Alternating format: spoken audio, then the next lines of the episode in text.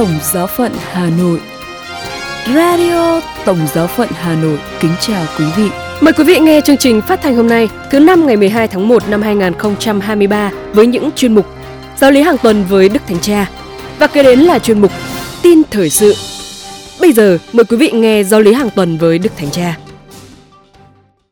Sáng thứ Tư ngày 11 tháng 1 năm 2023, Đức Thánh Cha Francisco đã tiếp kiến chung khoảng 4.000 người tại Đại Thính đường Phaolô thứ 6 ở nội thành Vatican. Trong buổi tiếp kiến chung, Đức Thánh Cha bắt đầu loạt bài giáo lý mới về chủ đề lòng say mê loan báo tin mừng, lòng nhiệt tâm tông đồ của người tín hữu. Và bài thứ nhất này có tựa đề ơn gọi làm tông đồ. Đức Thánh Cha quảng diễn. Hôm nay, chúng ta bắt đầu một chu kỳ mới về giáo lý, về một đề tài khẩn cấp và quan trọng đối với đời sống Kitô, đó là sự hăng say loan báo tin mừng, nghĩa là lòng nhiệt thành tông đồ. Đây là một chiều kích sinh tử đối với giáo hội. Thực vậy, cộng đồng môn đệ của Chúa Giêsu sinh ra là tông đồ, là thừa sai.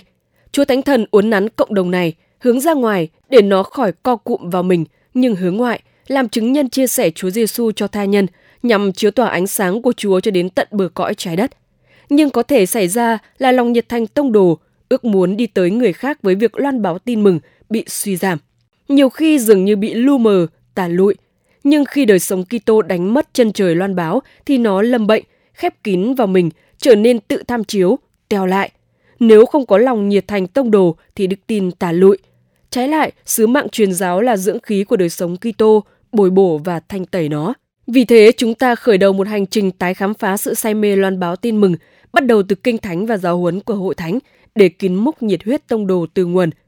Rồi chúng ta đi tới một vài nguồn sinh động, một số chứng nhân đã khơi lên trong giáo hội lòng say mê đối với tin mừng, vì họ giúp chúng ta làm hồi sinh ngọn lửa mà Chúa Thánh Thần muốn nó luôn cháy sáng trong chúng ta. Đức Thánh Cha nói, tôi muốn bắt đầu bằng một giai thoại tin mừng một cách tiêu biểu, việc Chúa kêu gọi Matthew làm tông đồ, mà chúng ta đã nghe chính thánh nhân kể lại trong sách tin mừng của Ngài. Tất cả bắt đầu từ Chúa Giêsu đứng nhìn một người như văn bản thuật lại. Nơi nhiều người, họ thấy Matthew như thực tại của ông hồi đó. Họ biết Matthew là người ngồi ở bàn thu thuế. Thực vậy, ông là người thu thuế, nghĩa là một người thu thuế đóng cửa của dân chúng cho đế quốc La Mã đang chiếm đóng Palestine. Nói khác đi, ông là người cộng tác với địch, một người phản bội dân. Chúng ta có thể tưởng tượng được sự khinh rẻ của dân đối với ông, một người thu thuế cho địch. Nhưng trước mắt Chúa Giêsu, Matthew là một người với những lầm than và cao cả của ông, và trong khi ông Matthew và dân chúng có sự xa cách nhau, Chúa Giêsu tiến lại gần ông, vì mỗi người đều được Thiên Chúa yêu thương. Cái nhìn này, thấy người khác, dù là ai đi nữa, nhưng người được yêu thương chính là khởi đầu lòng say mê loan báo tin mừng. Tất cả khởi đầu từ cái nhìn ấy mà chúng ta học được từ Chúa Giêsu. Chúng ta có thể tự hỏi, cái nhìn của chúng ta đối với tha nhân thế nào? Bao nhiêu lần chúng ta thấy những khuyết điểm của họ, chứ không thấy những nhu cầu của họ? Bao nhiêu lần chúng ta gắn nhãn hiệu cho người khác những gì họ làm hoặc suy nghĩ? Cả chúng ta, như Kitô hữu, chúng ta tự nói đó là người của chúng ta hay không phải là người của chúng ta. Đó không phải là cái nhìn của Chúa Giêsu. Chúa luôn nhìn mỗi người với lòng thương xót và đặc biệt yêu thương. Và các tín hữu Kitô được kêu gọi làm như Chúa Kitô, nhìn như Chúa, đặc biệt đối với những người ở xa. Thực vậy, trình thuật về việc kêu gọi Matthew kết thúc với lời Chúa Giêsu nói, thầy không đến để kêu gọi những người công chính nhưng là những kẻ tội lỗi. Vì thế tất cả bắt đầu với cái nhìn của Chúa Giêsu. Tiếp đó là giai đoạn thứ hai, một chuyển động. Matthew bấy giờ đang ngồi ở bàn thu thuế. Chúa Giêsu nói với ông, hãy theo tôi. Và ông đứng dậy và đi theo Ngài. Chúng ta nhận xét rằng văn bản nhấn mạnh ông đứng dậy. Tại sao chi tiết này rất quan trọng? Vì thời đó, người ngồi là người có quyền bính trên những người khác, những người đang đứng trước ông để nghe, hoặc như trong trường hợp này là những người đứng trả thuế. Ai ngồi thì là người có quyền bính. Điều đầu tiên Chúa Giêsu làm là tách Matthew ra khỏi quyền bính, từ tình trạng ngồi để đón tiếp người khác. Chúa đặt ông trong sự chuyển động đến người khác, làm cho ông rời bỏ vị thế ở cao để đặt ông ngang hàng với các anh em mà mở ra cho ông chân trời phục vụ. Chúa Giêsu thực hiện điều ấy và đây là điều cơ bản đối với các tín hữu Kitô. Chúng ta là môn đệ của Chúa Giêsu, chúng ta là giáo hội, chúng ta ngồi chờ đợi dân chúng đến hay là chúng ta biết đứng dậy, lên đường tiến bước với người khác, tìm kiếm tha nhân. Một cái nhìn, một chuyển động và sau cùng là mục đích. Sau khi đứng dậy và theo Chúa Giêsu, Matthew đi đâu? Chúng ta có thể tưởng tượng rằng sau khi thay đổi cuộc sống của người ấy, thầy Giêsu dẫn ông tới những cuộc gặp gỡ mới, những kinh nghiệm tâm linh mới. Không, hoặc ít là không ngay lập tức như vậy. Điều đầu tiên Chúa Giêsu đi về nhà ông.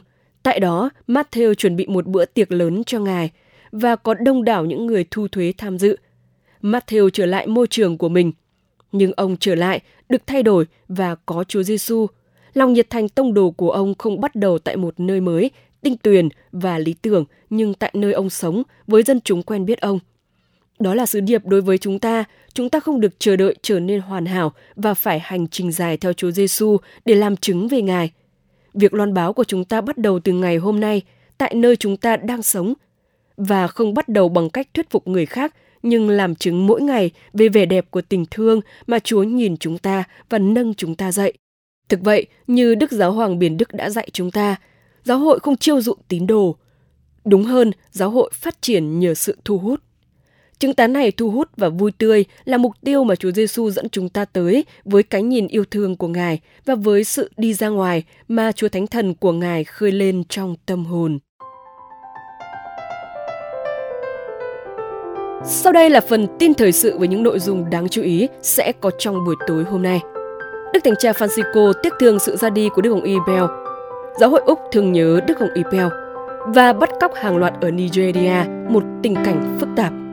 Bây giờ là phần tin chi tiết. Đức Thánh Cha Francisco tiếc thương sự ra đi của Đức Hồng Y Pell. Đức Thánh Cha Francisco đã gửi một bức điện chia buồn về sự ra đi của Đức Hồng Y George Pell, người mà Ngài gọi là kiên định theo Chúa ngay cả trong những giờ phút thử thách. Bức điện chia buồn được gửi đến Đức Hồng Y Giovanni Battistare, trưởng Hồng Y đoàn, khi Đức Thánh Cha hay tin Đức Hồng Ipel đã qua đời ở Roma vào tối ngày 10 tháng 1 do biến chứng tim sau ca phẫu thuật. Ngài hưởng thọ 81 tuổi. Đức Thánh Cha nói rằng Ngài rất buồn khi nghe tin Đức Hồng Ipel, nguyên Tổng Thư ký Bộ Kinh tế. Ngài gửi lời chia buồn đến Đức Cha trưởng Hồng Y đoàn và gia đình của Đức Hồng Ipel. Đức Thánh Cha Francisco nhắc lại chứng tá trung thành và tận tụy của Đức Cố Hồng Y Jacques Bell, sự công hiến của Ngài cho tin mừng và giáo hội và đặc biệt là sự cộng tác của Ngài với Tòa Thánh trong cuộc cải cách kinh tế gần đây.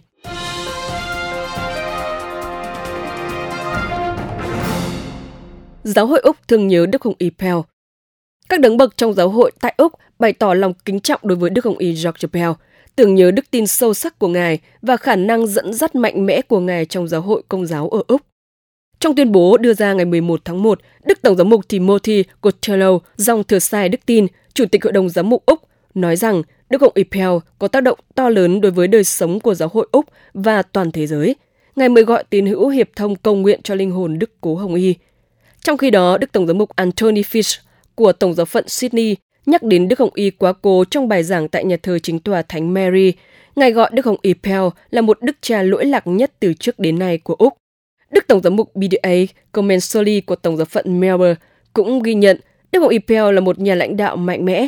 Ngài đã săn sóc Tổng giáo phận Melbourne từ năm 1996 đến năm 2001.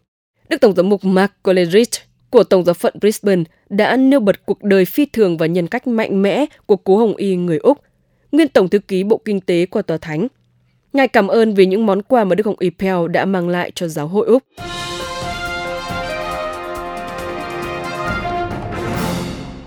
Bắt cóc hàng loạt ở Nigeria, một tình cảnh phức tạp.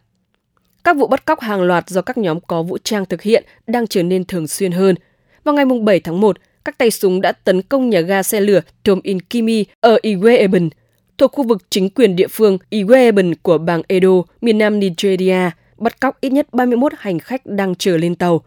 Bộ Tư lệnh Cảnh sát bang Edo tuyên bố rằng những kẻ bắt cóc là những người chăn gia súc được trang bị súng trường AK-47 Chính quyền bang Edo sau đó tiết lộ rằng 6 trong số 31 người bị bắt cóc đã được giải cứu như một nhóm các cơ quan an ninh. Những tên bắt cóc đang ẩn náu trong rừng hiện đang bị các đội an ninh theo dõi. Những kẻ bắt cóc sử dụng các khu rừng cách nhau tại Nigeria để làm thành trì, nơi bắt giữ con tim chờ tiền chuộc. Trong số những người bị giam, có ít nhất 53 tín hữu Kitô giáo bị bắt cóc từ dịp Giáng sinh tại làng Angwan Agu thuộc bang Kaduna, phía Bắc. Radio Tổng giáo phận Hà Nội. Xin chào và hẹn gặp lại.